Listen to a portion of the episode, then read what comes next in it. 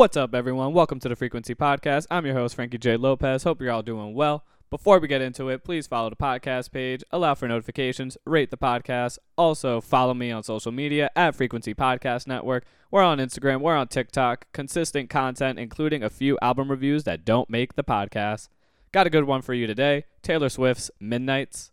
And what can you say about Taylor Swift? One of the most critically acclaimed and commercially successful artists of all time, selling over 200 million records globally, making her one of the best selling musicians ever. 11 Grammy Awards, including three Album of the Year wins. And although I'm not crazy about all her albums as a whole, I do have my favorites, such as 1989, but I definitely have some that I will never go back to, like Reputation. Taylor's two most recent projects, Folklore and Evermore, feature her going into more of an indie folk aesthetic, working out well for her with these two projects being amongst my favorites of hers in her discography. And on her 10th studio album, Taylor expands her sound to some dream pop, alt pop, and synth pop, with Jack Antonoff playing a heavy hand on the sonic direction, Jack Antonoff being of Bleachers and Fun fame, and a pretty well known and renowned executive producer nowadays. Unfortunately, this resulted into some lifeless and low energy production, in my opinion, much of which either sounds excessively atmospheric or as if it was just mixed entirely underwater. Most of the standout moments on here come from Taylor's songwriting with her usual talents of imagery and storytelling,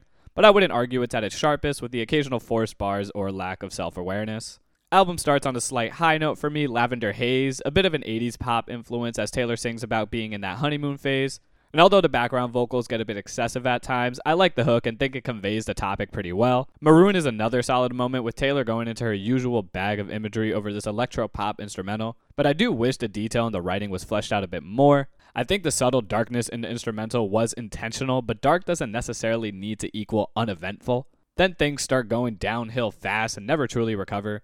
Antihero has some positives, the personal songwriting on her sadness, depression, and insecurities, but there are just some corny lyrics on here that make you roll your eyes. The now famous line in the second verse, sometimes I feel like everybody is a sexy baby. This is, of course, a reference to 30 Rock. Taylor making some reference that she herself is a monster and she's insecure about that, while everyone else in the industry is young and beautiful. But the execution just doesn't land very well, and it just makes me laugh every time I hear it. Also, the bridge seems out of place. I don't hear anybody talking about that. I have this dream my daughter in law kills me for the money she thinks I left them in the will. I have no idea where the fuck that came from. Moving on, was excited to see Lana Del Rey on Snow on the Beach but the writing on the chorus just does not come naturally to me at all. With the bars going and it's like snow at the beach, weird but fucking beautiful. It just comes off a little forced. And for a topic like this, I would have liked much more energy or passion in the vocals or the instrumental. And although the vocal layering was beautiful, I could have used some more of Lana's trademark personality on here to make this track go over the top. And I think personality and energy is something that I'm missing a lot on this album.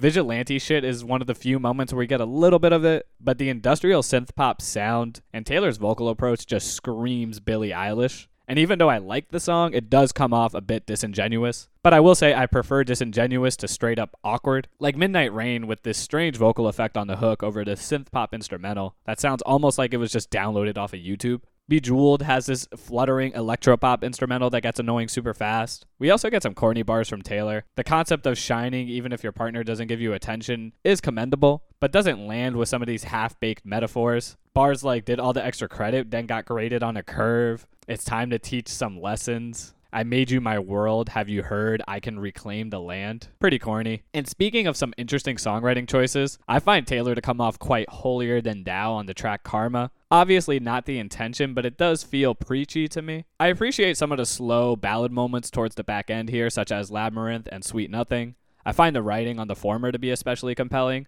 comparing quick and fast love to elevators, saying not to trust them because if it rises too fast, then it won't last. Could have ended on a higher note, but I do find the songwriting to be appealing. The closer does leave a sour taste in my mouth, Mastermind, being about how Taylor met her partner. She essentially planned out the path to the relationship, even if it all looked accidental. I can see why people would find this endearing and cute, and to an extent, I do as well. But the vocal approach and the instrumental on the hook just make it come off creepy and honestly an unpleasant ending altogether. All in all, Taylor's hit or miss writing plus the consistently underwhelming production leaves me disappointed. I find this to be a step down from her recent run of projects. Even with the lackluster production, I think if she came through with some of the mature songwriting choices she did like on her previous projects, this could have panned out a lot better. But for now, it's a five for me. So those are my thoughts. Do you agree? Do you think I'm crazy? Hit me up on Instagram or TikTok and let me know. Also, let me know what you'd like me to review next. Until then, I will see y'all later.